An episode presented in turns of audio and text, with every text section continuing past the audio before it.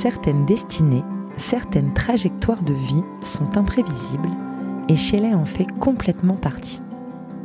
Née aux États-Unis, elle a grandi en France et est partie vivre en Israël à 25 ans. Là-bas, elle a rencontré son mari et le futur père de ses quatre enfants. Et un jour, tout bascule. Elle part en vacances avec ses enfants et une partie de sa famille, mais sans son mari. Dix jours. Dix jours à gérer quatre enfants, leurs envies, leurs besoins, les mamans, mamans qui ne s'arrêtent jamais. Elle rentre de ses vacances et elle craque. Elle l'apprendra des années plus tard, mais elle a fait un burn-out parental. Alors comment on sort de cette impasse quand on ne sait même pas la nommer Qu'on a l'impression qu'on est juste une mauvaise mère ou une mère qui ne sait pas gérer? Comment on fait quand on se sent seul, qu'on croit être la seule à vivre tout ça, à ne pas aimer aller au parc ou à redouter le fameux tunnel du soir? Shelley nous raconte à quel point les comptes Instagram qui déculpabilisent et montrent la vraie vie des mamans lui ont permis de réaliser que ce qu'elle ressentait était normal. Elle nous explique comment la méditation et le développement personnel l'ont aidée à s'en sortir et comment elle en est arrivée à publier son premier livre intitulé Le chemin du bonheur est parsemé de cailloux et de crottes de chiens, inspiré de son histoire et romancé. Je vous laisse avec Shelley et je vous souhaite une très belle écoute.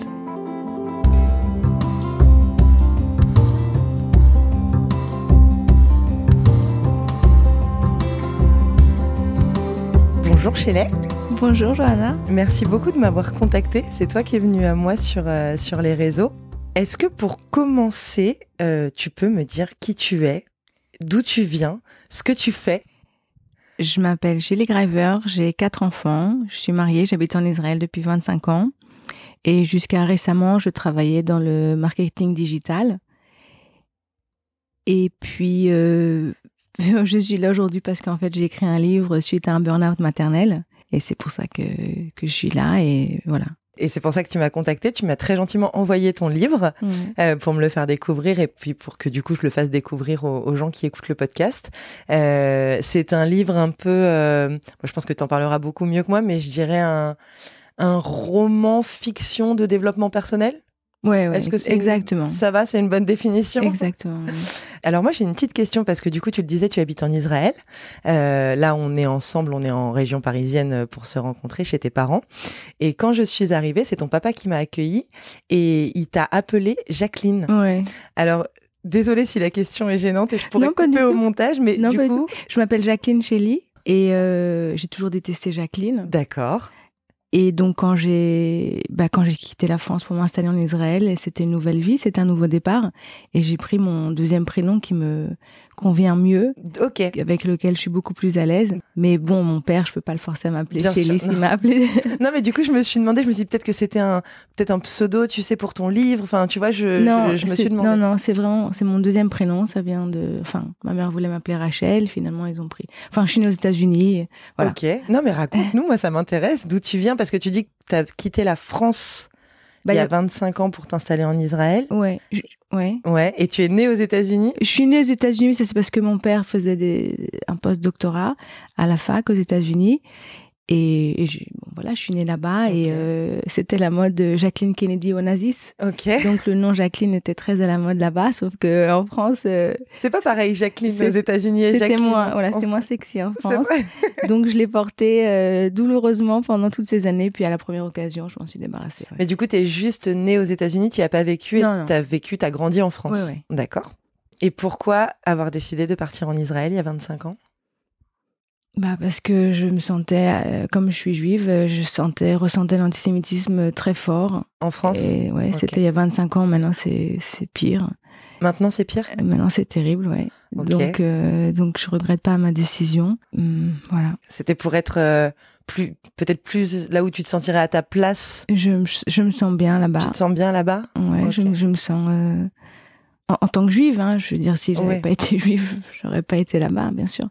Mais je, je me sens bien là-bas. D'accord. C'était il y a 25 ans, tu disais que tu as quatre enfants. Quel âge ont tes enfants? L'aîné va avoir 18 ans. Ok. Et après 16, 13, presque 9. D'accord, donc tu as construit ta famille en Israël. Oui. Euh, alors, est-ce que tu peux, pour commencer, me raconter, toi, euh, euh, quelle enfance un petit peu tu as eue, quelle éducation tu as reçue, comment tu étais avant d'être maman, en fait? J'ai eu une enfance normale dans une famille nombreuse. On est cinq enfants. Enfin, choyée, privilégiée, heureuse, sans rien de, de particulier. particulier Enfin, non, je, la famille, c'était important. Euh, famille nombreuse. Euh, voilà, quoi, j'ai grandi, les études, enfin, les études, c'était important. Euh, rien de... Oui, il y avait quand même quelques valeurs un peu fondamentales. Oui, oui, ben oui, la famille, le respect d'autrui, enfin, les, les, études, faire des bonnes études, réussir. Ok. Est-ce que tu as toujours voulu avoir des enfants? Ouais. Ouais.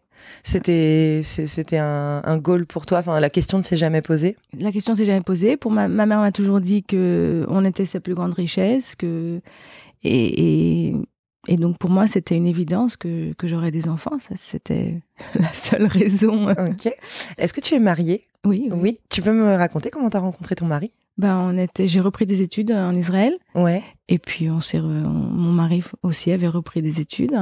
ok. Comment s'appelle un master. Ouais. Et on s'est rencontrés là-bas. D'accord. Donc quoi, toi, quand t'es partie pour t'installer en Israël il y a 25 ans, t'es partie toute seule? Ouais. Ok. Et donc, tu as rencontré ton mari là-bas et ensuite, vous avez fondé votre famille. Euh, Est-ce que vous aviez évoqué le nombre d'enfants que vous souhaitiez avant d'en avoir? Non, mais il vient d'une famille nombreuse aussi. Je sais pas si ça joue, mais on a tous les deux euh, perdu un frère ou une sœur. Moi, une sœur, lui, un frère. D'accord. Et aussi la famille au cœur euh, de, de, sa vie. Oui.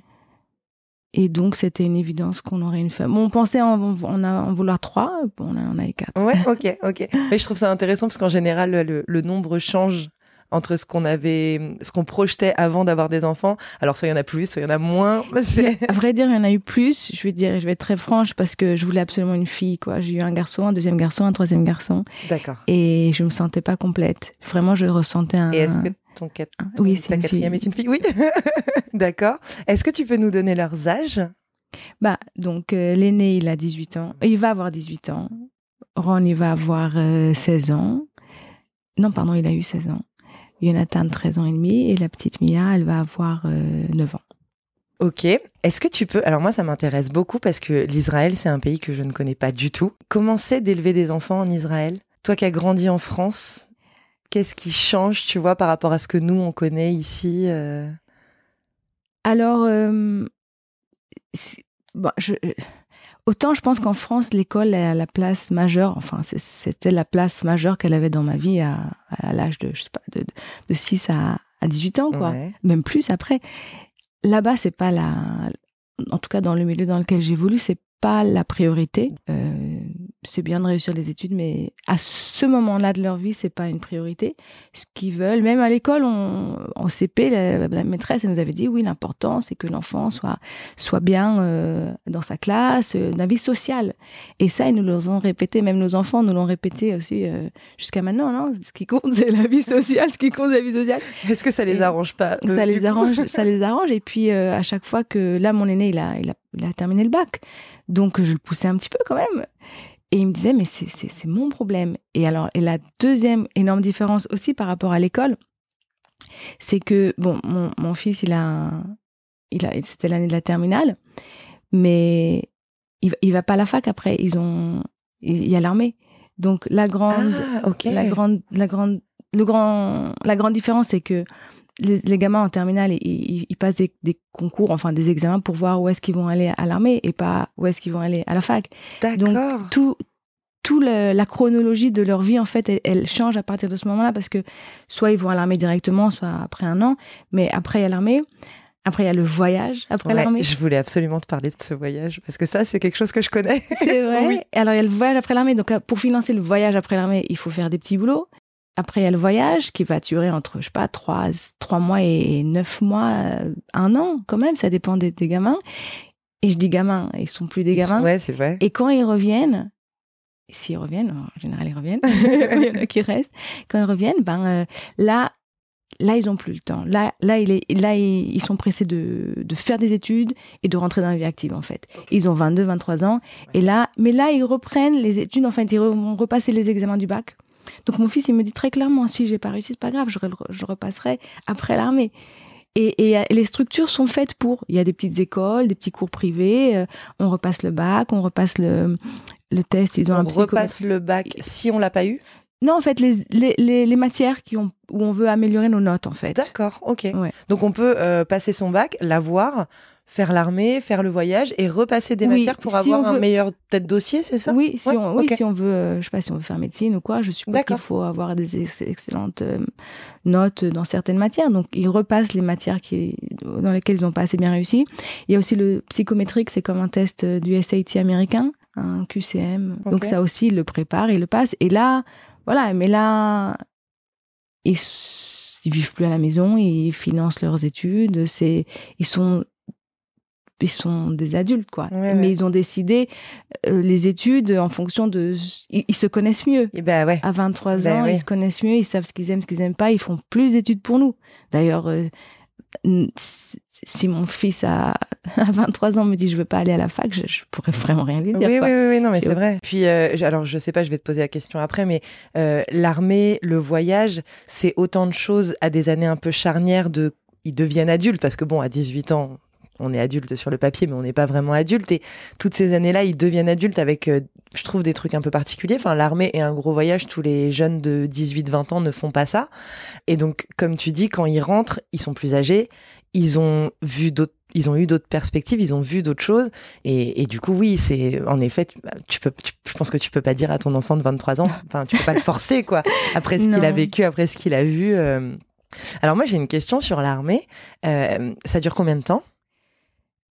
Pour les filles, euh, un peu moins de deux ans et pour les garçons, un peu moins de trois ans, s'ils veulent pas être officiers. Ça peut être plus long s'ils veulent être pilotes ou des trucs comme ça, mais Oui, d'accord. Mais l'armée, euh, ils font l'armée, c'est pas forcément pour travailler dans l'armée après.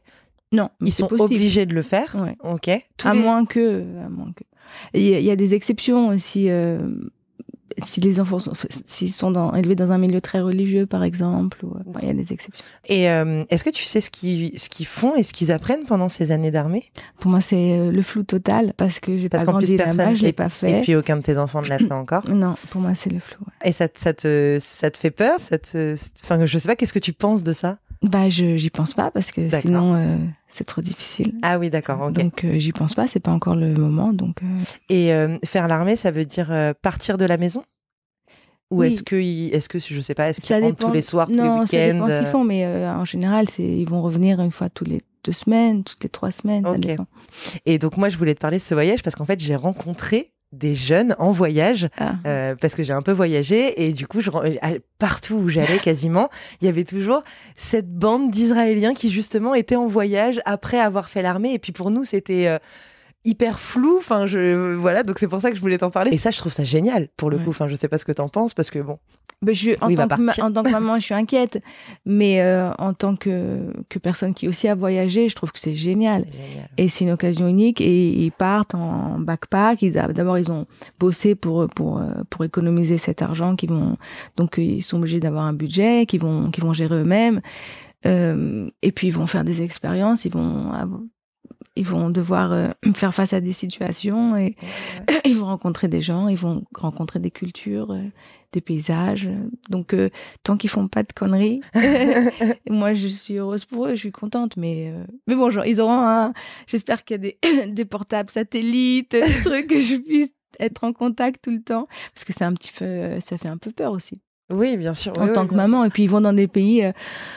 Euh, euh, je sais pas, euh, qui sont un peu inquiétants, surtout, surtout pour la fille. Pour la petite, là, j'en serais petite. moins. Puis en euh, plus, elle a 9 ans, alors ça doit être euh, encore plus dur à imaginer parce qu'elle a non, 9 ans. Ouais, mais je m'angoisse déjà. Ouais, d'accord.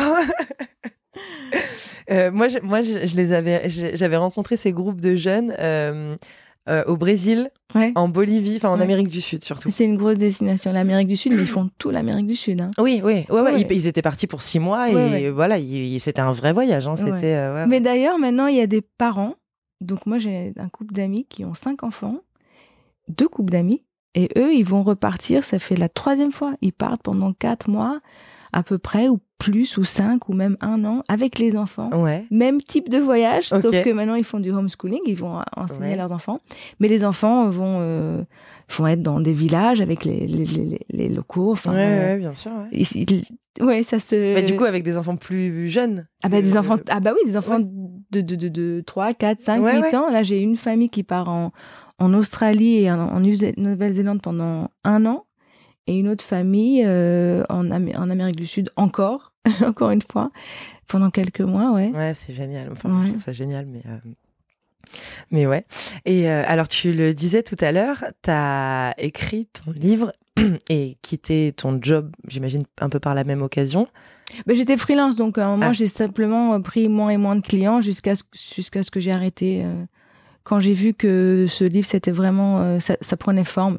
J'en ai, j'ai écrit plusieurs versions, j'ai beaucoup travaillé dessus. Et puis à un moment, je me suis dit que, bah, que je voulais vraiment voir. Euh, donc, c'était vers la fin de la, je sais pas, quatrième version, troisième version du mmh. manuscrit. Là, j'ai dit bon, j'ai besoin de, de vraiment le faire euh, sérieusement pour euh, pour me donner la chance de réussir. et donc du coup d'avoir plus de temps pour le faire. Euh. Ouais. Et puis c'est le premier livre, la tête libre. Euh, à vrai dire, j'ai écrit un, un manuscrit il y a 25 ans. Que t'as jamais non, non que t'as toujours? Il est dans mon ordinateur. Ok. tu, quelqu'un t'aidait? Parce que tu disais t'as écrit plusieurs versions. Il y avait quelqu'un pour te relire, pour t'aiguiller, pour qu'est-ce qui t'a fait changer les versions justement? Ouais, alors bah, à chaque fois il y a eu quelque chose, quelqu'un, une réflexion. La première version, en fait, je l'ai envoyée à des agents. Je sais pas pourquoi.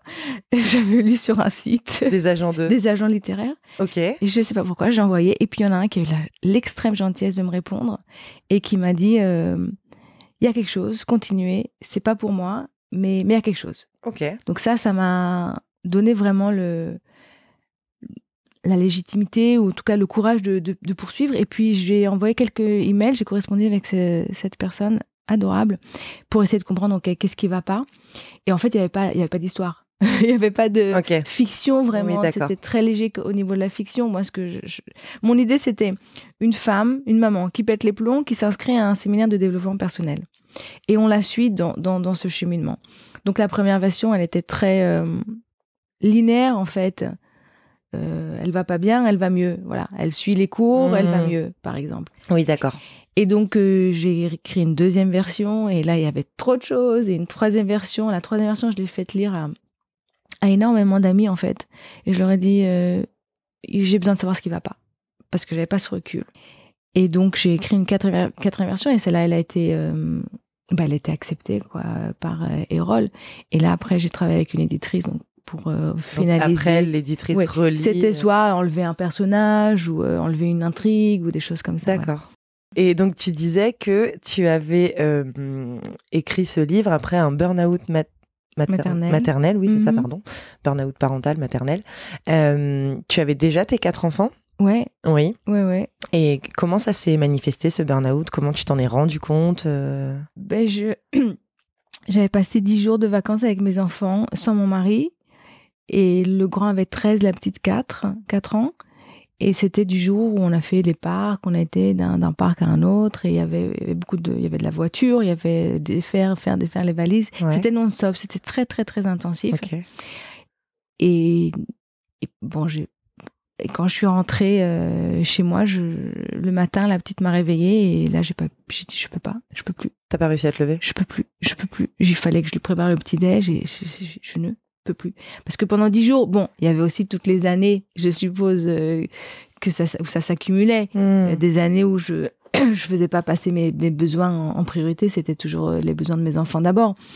Donc je pense que et là ça a été le, le pompon quoi, la cerise sur le gâteau, dix jours où vraiment je vivais pas du tout à mon rythme. Ce, ce, dont moi j'avais besoin ou envie n'avait absolument aucune importance. Et puis il y avait toutes les disputes tout le temps et c'était c'était c'était c'était très dur. Ouais. Et le matin, j'ai tout simplement, j'ai dit je peux pas. Est-ce que tu l'as senti venir?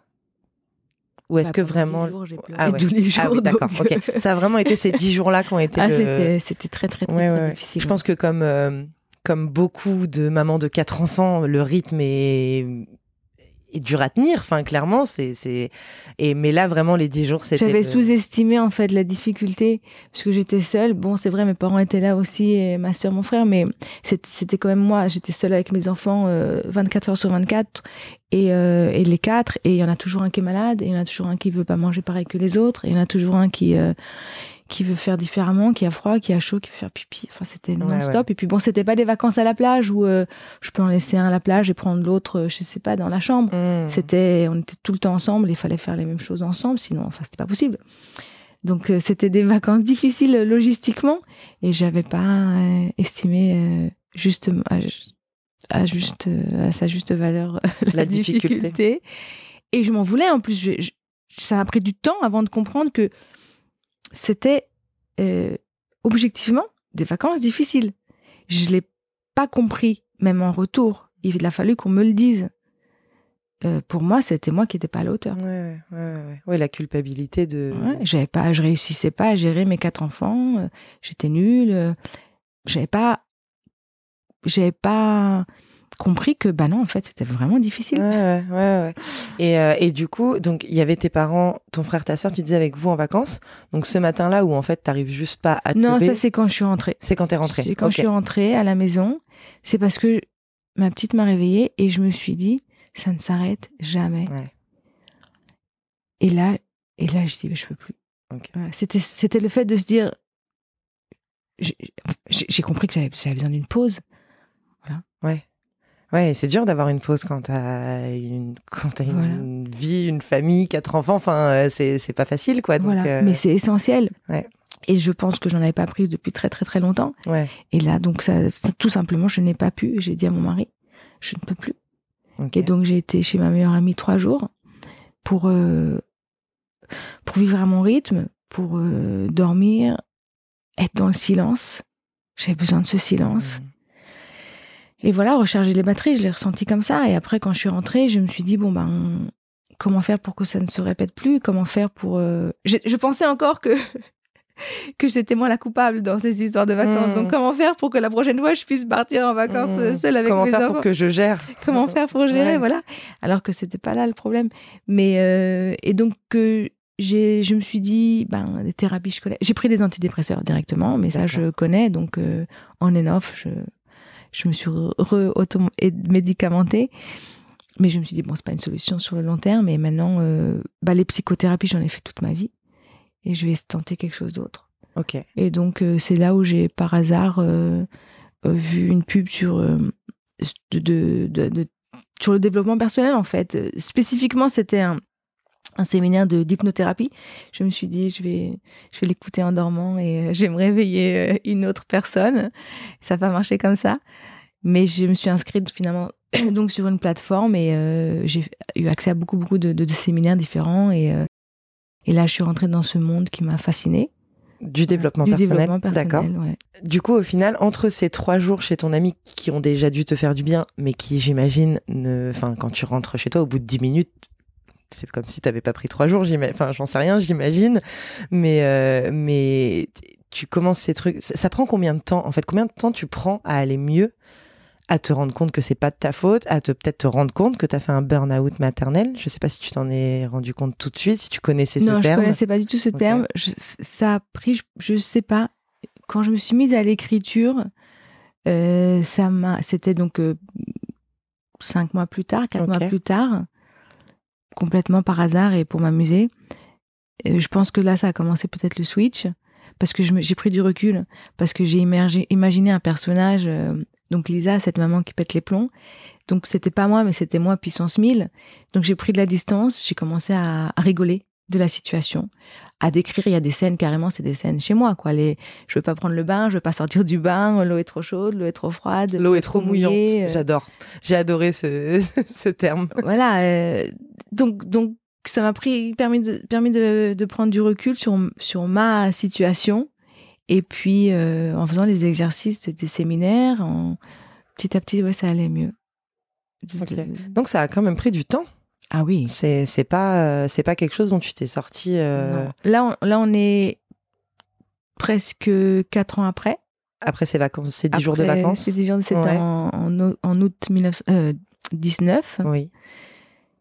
Là là je vais très très bien. Donc peut-être qu'aujourd'hui ça c'est le, le, processus peut-être euh, prend fin, le processus de guérison entre guillemets ou de mieux mmh. être. Quoique non, c'est une, c'est quelque chose qui va. Je vais travailler sur moi toute ma vie en fait. Mmh. Je vais continuer à que ce soit la méditation, le sport, euh, faire sa liste de gratitude, se rendre compte qu'on a beaucoup de chance, euh, changer sa façon de penser. En fait, c'est quelque chose que je continue tout le temps, tout le temps. Oui, je pense qu'une fois que tu es rentré là-dedans et que ça t'a, hum, j'allais dire convaincu, mais c'est pas le mot, que, que ça t'habite en fait, ça devient, ça devient une manière de vivre en fait. Tu, tu méditais pas du tout avant? Si, si. Si? Si. Mais ouais, si si, mais ça, ça, suffit pas en fait. ça suffit pas. Ça c'est vraiment un processus qui prend très très longtemps, même les bienfaits de la méditation, et ça fait donc peut-être 4-5 ans que j'en fais.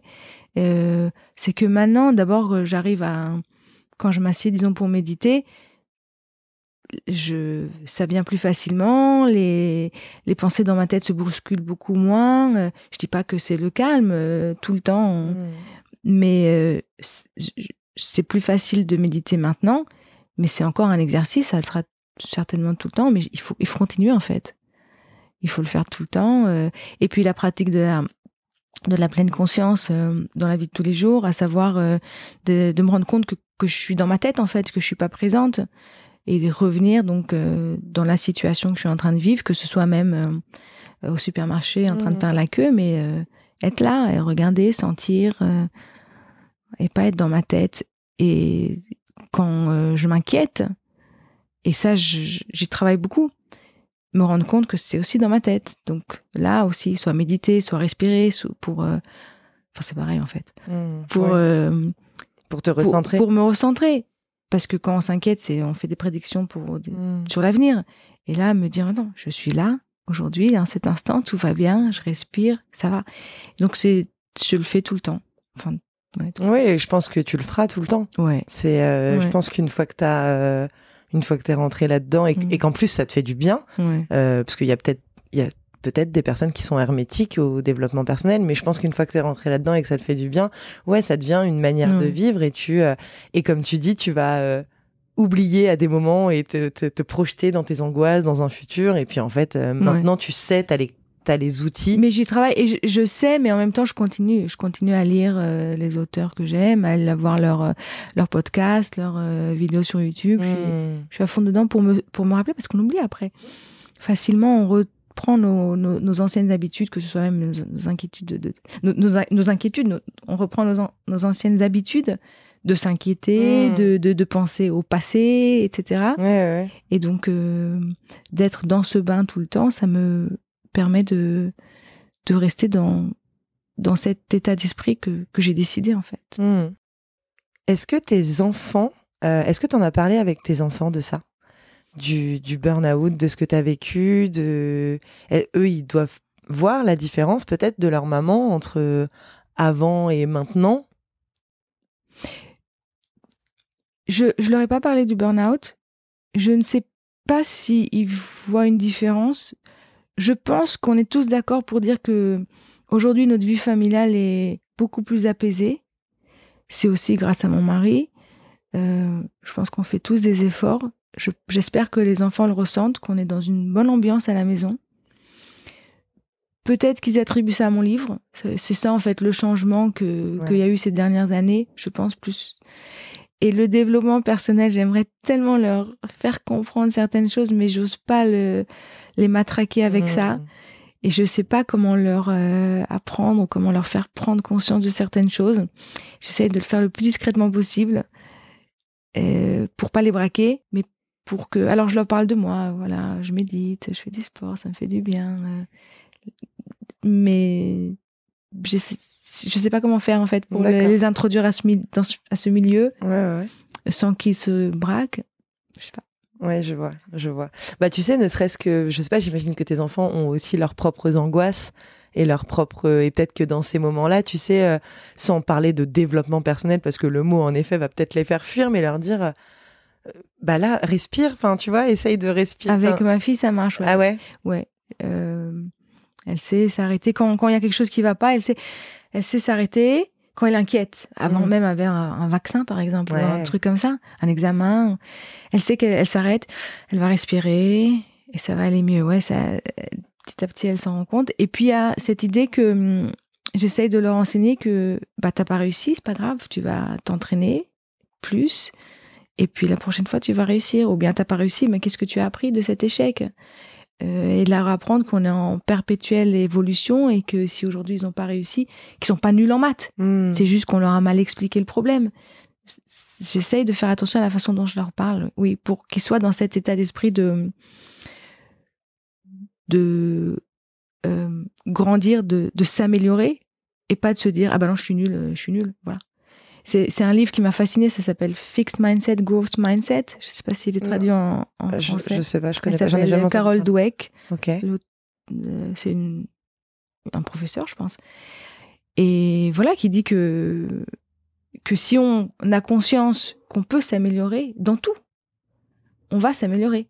Alors que si on pense, par exemple, voilà, je joue du piano, bah, je, voilà, je peux pas faire mieux que ça, bah, on va pas faire mieux On que va ça. faire- Ou même en maths, si on dit, bah, je suis nul en maths. Non, mais moi, je, je suis nul en maths. Je suis nul en langue. Non, mais moi, je, j'ai pas, j'ai pas bonne mémoire. On, on va effectivement euh, rester dans, dans cette, euh, ben, de- à ce niveau. Hmm. On va progresser, en fait. Et puis j'imagine que tes enfants, à l'âge qu'ils ont, tu dois entendre ça. Je suis nul en Ah bah ça, oui. je- ça. Ah oui. Et donc, euh, ouais, bah, il y a Oui, un vrai, il y a une vraie place justement pour euh, pour que tu leur apprennes euh, sans les matraquer, développement personnel et tout, euh, pour pas les faire fuir peut-être, tu vois, mais que tu, ouais, que tu leur leur donnes quelques outils, quelques clés, et ils se rendront compte d'eux-mêmes plus tard qu'en fait c'était du développement personnel, quoi. Mais euh, J'espère. Ouais. J'espère, ouais. C'est ouais, c'est le Yes. but. c'est le but, ouais. Est-ce qu'ils ont lu ton livre? Ben non, déjà parce qu'il est en français. Ils parlent pas français, Ils parlent pas français. Ils parlent, mais euh, ils peuvent pas lire. euh, D'accord. Ils pourraient pas le lire pour l'instant. Peut-être mon aîné, mais il n'a aucun intérêt. Il n'a pas du tout envie. Euh, mon mari l'a pas lu. Hum, Donc ça, c'est. Pourquoi il l'a pas lu Bah parce qu'il parle, il, il parle pas assez bien français ça. D'accord. Donc euh, je suis en train de le réécrire en anglais. Vous parlez en fait. quelle langue à la maison? L'hébreu? Hébreu, ouais. Ok. Et, et vous parlez anglais? On parle anglais. Tout le monde parle anglais? Ouais, plus ou moins. Ouais. Mais là, je suis en train de le réécrire euh, en anglais. Et donc, euh, certes, une des raisons, c'est parce que j'aimerais qu'il le lise. D'accord. En fait, il avait fait Google Translate euh, du document, mais ça donnait rien du tout. Ouais, c'est ouais, pas. c'est pas pareil, c'est pas pareil. Et euh, euh, comment ça comment ça fonctionne? Si ton livre marche bien, il peut être traduit après. Oui, j'espère. Et du coup, toi, le fait que tu le réécrives en anglais, est-ce qu'il serait quand même traduit ou est-ce que Euh, je sais pas du tout. Pour l'instant, ça m'amuse. Ok. Et Et Donc, euh, je le fais. On verra. puis Là, tu le fais pour que ton mari puisse lire. euh, Je, je, je le fais, ça m'amuse, ça m'amuse de, de réécrire un petit peu différemment. euh. Pour l'instant, je m'amuse, on verra, euh, on verra. Et pourquoi l'avoir écrit en français? Ah ben non, parce que ça, c'était...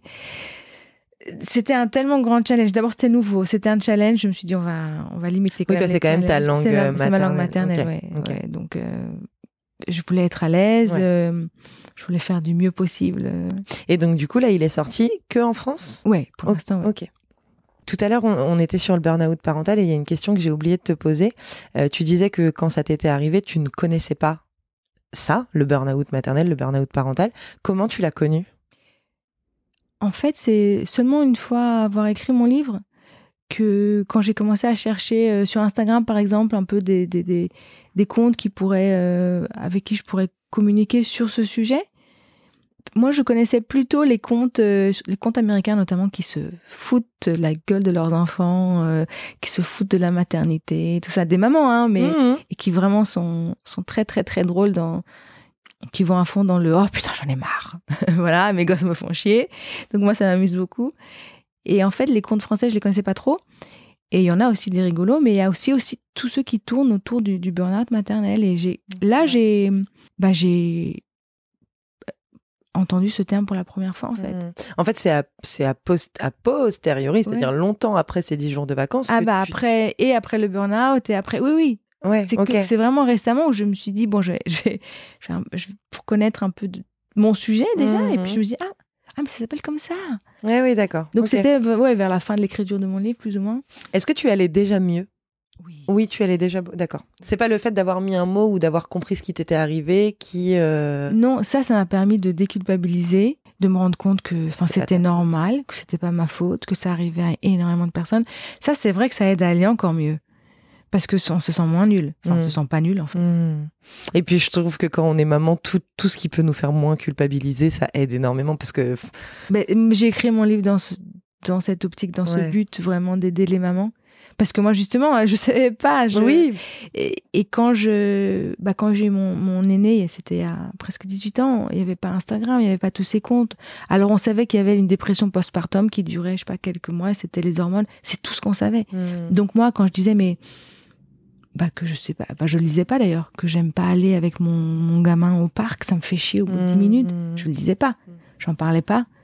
Et c'est Aujourd'hui, on en parle plus facilement. Aujourd'hui, on parle du tunnel de la mort à 5 heures du soir quand on rentre à la maison. Moi, je, je l'ai vécu toute seule, quoi. Vraiment, mmh. vraiment seule, ce tunnel. Mmh. Oui, et il y avait personne pour appeler ça un tunnel. Et il y avait personne pour me dire, mais tu sais, moi aussi, ça s'appelle un tunnel. Et, ça arrive à tout le monde et on est toutes là-dedans. Donc, je me sentais encore plus nulle parce que j'étais sûre que j'étais la seule à pas savoir gérer cette période, ces, ces, quelques heures euh, difficiles. Mmh. Donc, euh, c'est vrai que le fait de savoir euh, que qu'on n'est pas la seule, ça aide énormément. C'est fou comment, dans la parentalité, je trouve, savoir que ça se passe entre guillemets aussi mal chez les autres, ça fait du bien. Ah oui. C'est, c'est, je trouve, c'est ah incroyable, mais c'est vrai en fait. Ça, rassure, ça, rassure, sur nous-mêmes en fait. Exactement. On se dit bah c'est pas moi, c'est une situation objectivement difficile. C'est vrai qu'on peut faire mieux, et c'est vrai. Et ce qui est aussi très euh, vraiment bien avec Instagram et tous ces comptes, c'est qu'il y a aussi des conseils concrets euh, qui donnent, euh, qui peuvent expliquer aussi comment comment gérer une situation. Euh, et ça, ça aussi c'est super. Moi, j'avais à mon époque, c'était bah tu vas voir un psy hmm. ou tu vas voir un psy pour, pour un, conseillère pour enfants et j'ai été en voir tellement qui disaient tellement le contraire. Pédopsychiatre, c'est ça? Bah Non, non, il y a aussi des conseillères, conseillères en, en, maternité, ça existait aussi à l'époque, mais j'avais tout et son contraire. Avant de voir quelqu'un, aujourd'hui, avant d'aller consulter, tu peux voir un peu sur, sur ses comptes, quel est son, son credo, enfin, à quoi elle croit. Et tu peux dire, oui, ça, ça me convient, ça, ça me convient pas. Mais à mon époque, bah, t'allais voir quelqu'un parce qu'on l'avait, elle avait été recommandée. ou parce qu'elle était à côté de chez toi. Exactement. Et, et, ça correspondait pas forcément. mon mari, je l'ai traîné à tellement de, de rendez-vous comme ça qu'à un moment, il m'a dit, ça suffit. Hmm. Et donc, je été obligée d'y aller seule, mais seule, c'est pas efficace. J'ai une question aussi par rapport à ton mari parce que euh, comment lui il l'a vécu, euh, comment il t'a accompagné, est-ce qu'il a compris euh, après ces 10 jours de vacances, est-ce qu'il a compris qu'en fait, bah, vraiment, tu pouvais plus? Ah bah ça, clairement, après ces 10 jours de vacances, il a compris. Il m'a dit, vas-y, quoi, reviens quand tu veux, je suis là. Donc, il a complètement géré les quatre enfants tout seul, quoi, et son boulot et tout ça. Et à ce moment-là, oui, à ce moment-là, j'étais freelance et je travailler avec quelqu'un, je dis, je, peux pas. Même, même travailler, je pouvais pas. Ça durait que quelques jours, mais hmm. je pouvais pas. Là, j'avais besoin de vacances. Bien que je revenais de 10 jours de vacances, mais, là, c'était pas du tout pareil. Voilà. Donc, mon mari, oui, il a très bien compris. Et après, le retour à la vie euh, normale, euh, bah, il a toujours essayé d'être le plus présent possible, sans vraiment euh, y arriver. Hmm. Mais l'intention a toujours été là. Hmm. Bah, c'est déjà, enfin, c'est déjà important, et je pense que c'est pas le cas de tous les hommes qui peuvent euh, des fois, parfois justement, ne pas comprendre euh, et accompagner et être présent et pour autant ne pas comprendre ce qui se passe vraiment. C'est quand même hyper abstrait, que ce soit un burn-out, que ce soit, bah, je sais pas, une dépression du postpartum ou ce que les mamans peuvent parfois vivre. ça peut être hyper abstrait, je trouve, pour pour les hommes et même pas que pour les hommes d'ailleurs, pour pour la société un petit peu. Ouais. Est-ce qu'il a compris? Est-ce que moi j'ai compris? J'avais pas compris qu'en fait il s'agissait d'une très très très grande fatigue mentale hmm. et physique. Est-ce qu'il a compris? Je, ne sais pas. Euh, il a toujours été à, mes côtés. Oui, bah de toute façon, si quand il voit que je vais mal, peu importe la raison, il va tout faire pour que j'aille mieux. Oui, bien sûr. Donc en l'occurrence, tout faire pour que j'aille mieux à ce moment-là, c'était euh, être plus souvent avec les enfants, euh, rentrer peut-être plus tôt. il travaille? Ton mari Il fait quoi? Il a, il, dirige une agence. Euh, à l'époque, c'était une agence de voyage. Aujourd'hui, c'est dans le tourisme. Il n'y a pas que euh, l'agence de voyage. Il y a plusieurs départements. Mais il a toujours travaillé euh, tous les jours.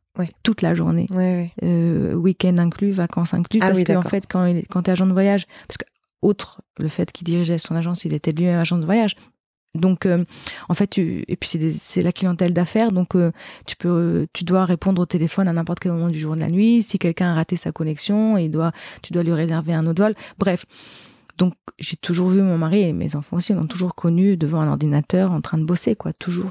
Donc, donc voilà. Et mon mari, euh, il va me dire, mais, il n'est pas quand il rentre tard le soir, c'est pas parce qu'il est allé euh, faire une partie de poker avec ses potes. C'est vraiment parce qu'il était en train de mm. bosser pour amener de l'argent, pour qu'on pour qu'on vive agréablement, etc. Donc euh, tous les, je comprends tous les points de vue.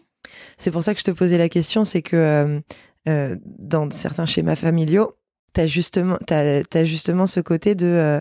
c'est pour ça que je te posais la question s'il a compris ce qui t'arrivait, parce que bah lui, forcément, j'imagine qu'il les vit moins les tunnels du soir, comme on disait, euh, puis comme s'il travaille aussi le, week-end, les vacances, il a euh, tout ce temps, alors où encore une fois, il n'est pas en train de ni glander, ni jouer au poker, ni, mais il est en dehors de ça. Et, tout le monde le dit, être au travail, c'est moins fatigant. Il se rend bien compte. il sait bien que c'est beaucoup plus peinard. En plus, il adore ce qu'il fait. Mmh. Euh, il sait bien qu'il est beaucoup plus à un moment, je me demandais s'il faisait pas exprès de rentrer tard le soir et de continuer à bosser un maximum pour pas justement euh, avoir à gérer le, le, tunnel. Ouais, ouais, À un moment, je l'ai soupçonné parce que je l'aurais compris même. Euh, mais euh, non, je pense pas parce qu'il aussi. Il a toujours fait partie de la famille et il a toujours aidé dans aider, participer. Enfin, c'est le mmh. papa. Il a toujours été un papa. Mais c'est vrai qu'il rentrait plus tard le soir, mais il se rend absolument bien compte de la difficulté. Ouais. ouais, ouais. Ok. Ok. Ça aide à, ah à comprendre et à accompagner une personne qui va pas bien pour ça. Enfin, Tu vois. Ouais. Tu as évoqué un, un sujet euh, au début, euh, l'antisémitisme. Euh, j'imagine, j'en sais rien. J'imagine que tes enfants sont juifs aussi. Euh, vous, êtes du coup en Israël, donc un, une safe place? Est-ce que c'est safe place, enfin à, ce sujet-là? Bah, on peut, oui, on est juif, euh, on est on est en majorité, oui, donc c'est safe sur un, certain aspect. Enfin, en même, ouais, enfin, c'est très compliqué. C'est très compliqué, ok. Très compliqué, mais je sais pas si en tant que juif on peut être safe où que ce soit dans le monde. Mais en tout cas, on peut. Disons qu'on va pas se faire euh, attaquer dans la rue parce qu'on est juif, et si on se fait attaquer dans la rue parce qu'on est juif, euh, il y aura beaucoup de personnes qui seront là pour nous défendre. D'accord. Euh, qu'est-ce que ça, qu'est-ce qui se joue en toi, toi qui disais, je suis déjà inquiète qu'ils aillent à l'armée ou en voyage ou des choses comme ça. J'imagine que c'est une peur pour toi. C'est le monde en fait pour tes enfants, juste pour la religion. Ils sont juifs et ils sont israéliens, donc euh, clairement quand on voyage, on, on, essaye de pas trop. Enfin, il n'y a pas de t-shirt où il y a écrit où il y a où il y a écrit des choses en hébreu. Euh, on évite. Parfois, on va même éviter de parler ensemble en hébreu, ouais. Ah ouais, d'accord. Et donc, euh, je, comme je suis très très pessimiste et très très inquiète pour l'avenir, j'essaye de pas y penser. Donc, on ça revient à ce qu'on On se recentre. Ce matin, on, parle de la méditation, de pas se projeter dans l'avenir, de pas de pas avoir des inquiétudes en fait, parce que l'inquiétude, enfin, c'est c'est une projection qui, sur quelque chose qui peut ou ne pas arriver. J'essaye vraiment le plus possible de penser à cet instant présent, parce que mmh. si je me permets, si je me laisse ouais, ouais penser à l'avenir. Euh, ouais, puis ça, c'est quand même un. Je vais rentrer dans un tourbillon. sujet, ouais, ouais. Puis là, on est sur un sujet qui est, qui est énorme, qui est qui a du plus que du vécu derrière lui et qui enfin moi j'ai été très étonnée tout à l'heure quand tu me disais qu'aujourd'hui c'était pire qu'il y a 25 ans tu vois ah ça, ça, me en France euh, dans le monde entier aussi. ouais bah voilà moi je moi ça me je, je suis très surprise après je, je suis pas confrontée à ça, mais c'est vrai que je, je, suis très surprise de ça et je trouve ça hyper inquiétant. Donc j'imagine même pas toi ton, enfin voilà, ouais, ton inquiétude, ton angoisse là-dessus sur pour tes enfants. Euh, est-ce que tu sais si tes enfants ils, ils prévoient de quitter l'Israël, de est-ce qu'ils ont des envies d'ailleurs? Est-ce que bah, comme ils ont plusieurs nationalités déjà, ils, pourraient. Enfin, ils ont, ils sont aussi français. Ils pourraient. Ils parlent des langues. Euh, ils sont élevés un peu. Moi, j'ai de la famille un peu partout, donc euh, ils sont ouverts à plusieurs cultures, oui, et à la possibilité d'habiter à l'étranger. Comme moi, j'habite pas là où j'ai grandi. Oui. Euh, je l'aîné très très clairement, il dit que non. Euh, les autres, je sais pas. Euh, mais je leur laisserai le choix de vivre leur vie comme on m'a laissé à moi la possibilité de, de vivre ma vie. Donc, euh, hmm. mais toi, comment tu le dis, j'ai pas eu l'impression que j'ai pas eu l'impression que tu que comment dire que tu sois parti en Israël par euh, par envie ou pas. Enfin, j'ai l'impression que tu t'es senti comme comme si t'avais pas le choix que tu voulais être juste à un endroit où, où tu te sentirais mieux C'était pas une décision de euh, pour le fun. Ouais, voilà. C'est pas oui. comme on part à New York Voilà. Mais tenter l'aventure. C'est ce que j'ai ressenti quand tu me l'as dit, ouais, c'est que c'était pas, euh, c'était, c'était pas une envie de voyage, c'était pas une envie Non. de vivre ailleurs, euh, c'était une envie d'être. C'était nécess- c'était Ouais, nécessité. voilà, c'est ça, ouais. c'est ça. Ok. Ouais. Euh, alors, je vais te poser des petites euh, questions de fin. Euh, Est-ce que tu as un tips de maman? Euh, soit quelque chose d'organisationnel, soit euh, quelque chose d'affectif, un truc qui, a- qui marche euh, chez toi, dans ta famille, avec tes enfants? Se faire aider. Se faire aider? Se faire aider. Ok. Euh, même euh, si c'est quand on est avec les enfants. Ouais.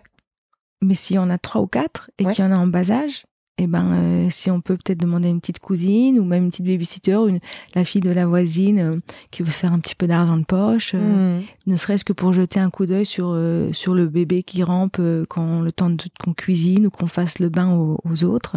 Se faire aider, ouais. Ouais. Tu te fais aider, toi? Ouais. Ouais. Au plus ma- enfin, maintenant, euh, dans la maison pour les travaux ménagers, etc. J'ai plus besoin pour les enfants. Oui, parce qu'ils sont plus Et grands, puis plus les- autonomes. Oui, mais, Ouais. mais je peux sortir de la maison et les laisser à la maison. Oui. je peux sortir et les laisser. À Ouais, une ouais. époque, je devais faire les courses avec les trois.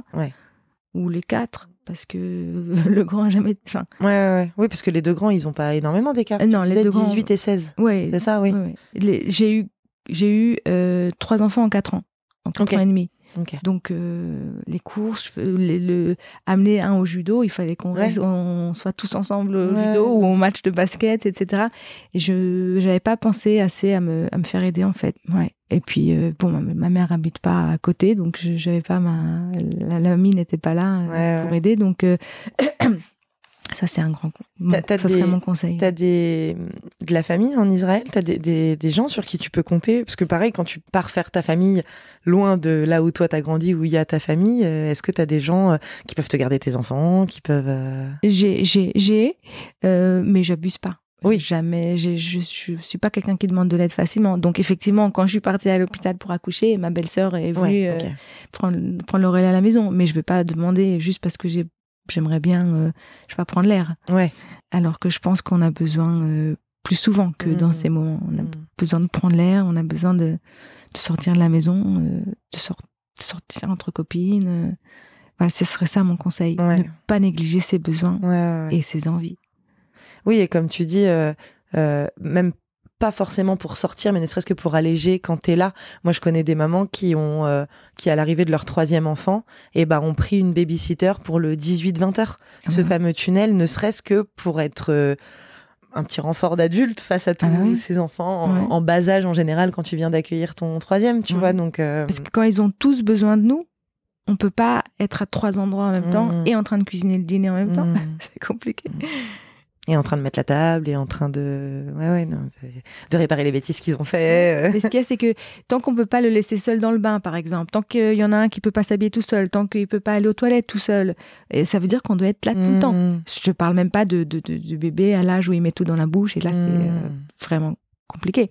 Ouais, ouais, ouais, ouais, non, mais c'est vrai que c'est un très bon type, ça. Faisons-nous aider. Euh, Est-ce que tu peux me partager un coup de cœur que tu as eu récemment? Euh, Peut-être euh, pour un livre, pour un film, pour une personne, euh, pour une émission télé, je sais pas. J'ai vu un film, Ouais. Le tourbillon de la vie. Je l'ai vu dans l'avion. Ah, ça me parle. Le tourbillon de la vie, je connais, je sais pas le nom des auteurs, le nom des, je- des, des acteurs, je, je sais pas. Ok, je l'ai vu par je, hasard. regarde- je, je mettrai dans les notes. je. Et elle a un coup, coup de cœur.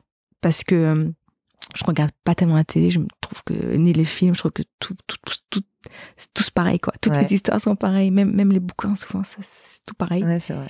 Et là, euh, et là, j'ai commencé à regarder, je me dis, ah, pff, Sliding Doors, ça y est, on connaît. Et en fait, c'est le principe de Sliding Doors, donc euh, je sais pas si tu l'as vu, c'était il y a très longtemps, un film euh, avec une, je sais plus, Sliding Doors, un film américain où, euh, en fait, euh, d'un côté, elle, elle, elle rate son, son métro, Mhm. Et de l'autre côté, elle il y a deux options dans sa vie. Elle rate le métro, elle rate pas le métro. Si elle rate pas le métro, elle arrive à temps pour, pour rattraper son mari en train de la, la, la tromper. Si elle arrive pas, si elle a pas raté, le- si elle a raté le métro, alors elle arrive pas à temps. Et elle- donc il y a deux, deux scénarios qui se déroulent en fait avec la même personne. Donc là, c'est le même principe, mais poussé un peu plus loin et, euh, et c'était magnifique. Voilà. Ouais, mais c'est vrai que tu as raison, ce type d'histoire, euh, on l'a déjà vu dans plusieurs euh, films ou séries où tu vis justement les deux options. Ouais. Ouais, d'accord, donc je vois Et- ce que tu veux dire. L'idée, c'est que euh, en fait, notre vie change pour un- une fraction de seconde. Un truc, j'ai- fait tomber mon livre, il l'a ramené, il a, c'est lui qui l'a euh, ramassé. Et si j'avais pas fait tomber mon livre, etc. Mais c'était, c'était magnifique ce livre, ce film. Je peux pas expliquer. euh, c'est pas, pas, pas que ça, quoi. Ouais, ça a été ton coup de cœur. euh, Ouais. Ouais, ok. Ouais, parce qu'en fait, si je sais pourquoi, parce que euh, dans tous les cas, en fait, elle s'en sort. Dans tous les cas. Et ce qui est marrant, c'est que le scénario qui semblerait être celui qui va l'amener à sa plus belle vie, en fait, c'est celui qui l'amène à- au, au- au- au bas du bas. Ouais. Mais on sent à la fin que- qu'elle va s'en sortir ouais, aussi. ouais. Voilà. Mais C'était très, très Oui, ça montre un peu que quelles que soient les situations, euh, on y arrive. on quoi. est malgré tout, euh, on a les clés pour, euh, pour s'en sortir. Même si euh, ça se passe mal, on peut quand même, euh, ouais, à la fin reprendre le dessus. Ok. Est-ce qu'il y a quelqu'un que tu aimerais bien entendre au micro de Parentèle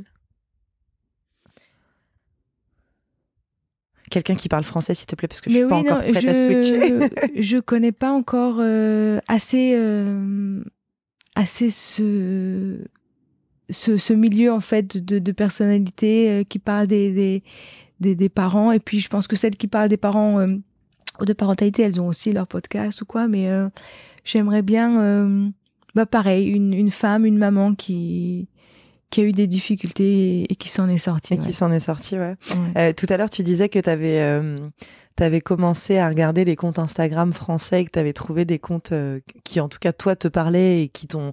Alors, tu allais déjà mieux à ce moment-là, mais qui t'ont aidé à, à mettre des mots et, et- et à comprendre un peu ce qui avait pu t'arriver. Tu, tu peux nous partager ces comptes? Euh, Il y a The Serial Killer Mother et je j'ai une je pourrais regarder j'ai une mauvaise mémoire. Sinon, tu me les envoies et je les mettrai Ouais. dans les notes, ouais. Euh, Il y en a une qui s'appelle Maman dépassée ou Heureuse mais Ah, dépassée. j'adore. J'ai découvert Ouais. ce compte il y a pas longtemps. J'adore. Ouais. Je lui ai envoyé un message pour, euh, pour l'interviewer, mais elle n'a malheureusement pas le temps. Je suis dégoûtée Ah. parce que je trouve ses Ah, vidéos voilà. Alors hilarantes. parce que elle euh, d'un côté elle montre la vie telle qu'elle est, la difficulté telle qu'elle est, d'un autre côté elle donne des petits conseils qui sont qui font qui sont bien faits et ont vraiment euh, qui sont utiles. Mm. Et puis c'est très drôle. Elle est très drôle parce qu'elle se prend pas au sérieux et encore une fois parce qu'elle montre la vie telle qu'elle est. Ouais. Elle met pas des filtres quoi. Elle est pas là en train de. Je, je veux je veux pas critiquer mais une fois j'avais vu une photo, c'était Noël, tous les enfants bien habillés, le même petit euh, pyjama, etc. Très très joli. Et moi je me dis mais, mais moi je veux voir le bordel qu'il y a eu pour mettre Pour faire ça, mais c'est pour mettre en place tous les enfants euh, devant l'arbre joliment euh, et tout ça. Je veux voir les saletés sur le pyjama. euh, je veux voir les disputes. Je veux pas prendre la photo. Si tu vas prendre la photo, c'est ça que je veux voir Je moi. pas mettre ton pull, il est moche. Ouais, voilà. Je suis C'est ça qui ça m'intéresse plus. Ouais, ouais. ouais. Je trouve qu'en plus le message pour les mamans est plus réconfortant si on voit le, le bordel avant, parce que pour qu'elles sachent que c'est partout pareil. Ouais, ouais, ouais. Ouais, Comme on disait au début, euh, on boucle la boucle en disant que ça fait du bien de savoir que c'est pareil chez les autres. en fait. Exactement. Ouais. Bah moi, c'est pour ça que j'ai fait ce podcast. Je me suis dit, je vais aller parler à plein de gens. Et comme ça, quand je serai en galère, j'aurai plein de soupapes parce que j'aurai eu les expériences de plein de gens, tu sais, euh, de, de leurs témoignages, leurs expériences, comment ils ont géré, comment ils s'en sont sortis et tout. euh, donc, euh, je suis complètement d'accord. Euh, merci beaucoup, Shelley. Merci. Ça m'a fait Johanna. très plaisir de parler Merci. avec toi. Merci à toi, ça me fait très plaisir aussi. Plein de, plein de bonheur pour euh, ce livre. Merci. Et, puis, et puis pour la suite et, et pour tout. Merci beaucoup. Merci infiniment. Salut. Au revoir. C'est la fin de cet épisode. Merci de l'avoir écouté jusqu'au bout. J'espère qu'il vous a plu. Merci encore Shelley pour ta participation au podcast, pour tout ce que tu nous as raconté, tout ce que tu as livré et qui est maintenant encapsulé ici pour toujours. N'oubliez pas de soutenir le podcast, n'oubliez pas de vous abonner sur votre plateforme d'écoute, n'oubliez pas de passer une petite tête sur Apple Podcast pour mettre 5 étoiles et un petit commentaire. Ça m'aide à remonter dans les classements, enfin à remonter, ça m'aide à aller dans le classement. Je viens d'y faire un tour et je vois que je ne suis ni dans les 200 épisodes famille, ni dans les 200 podcasts famille. Donc j'ai vraiment, vraiment, vraiment besoin de vous.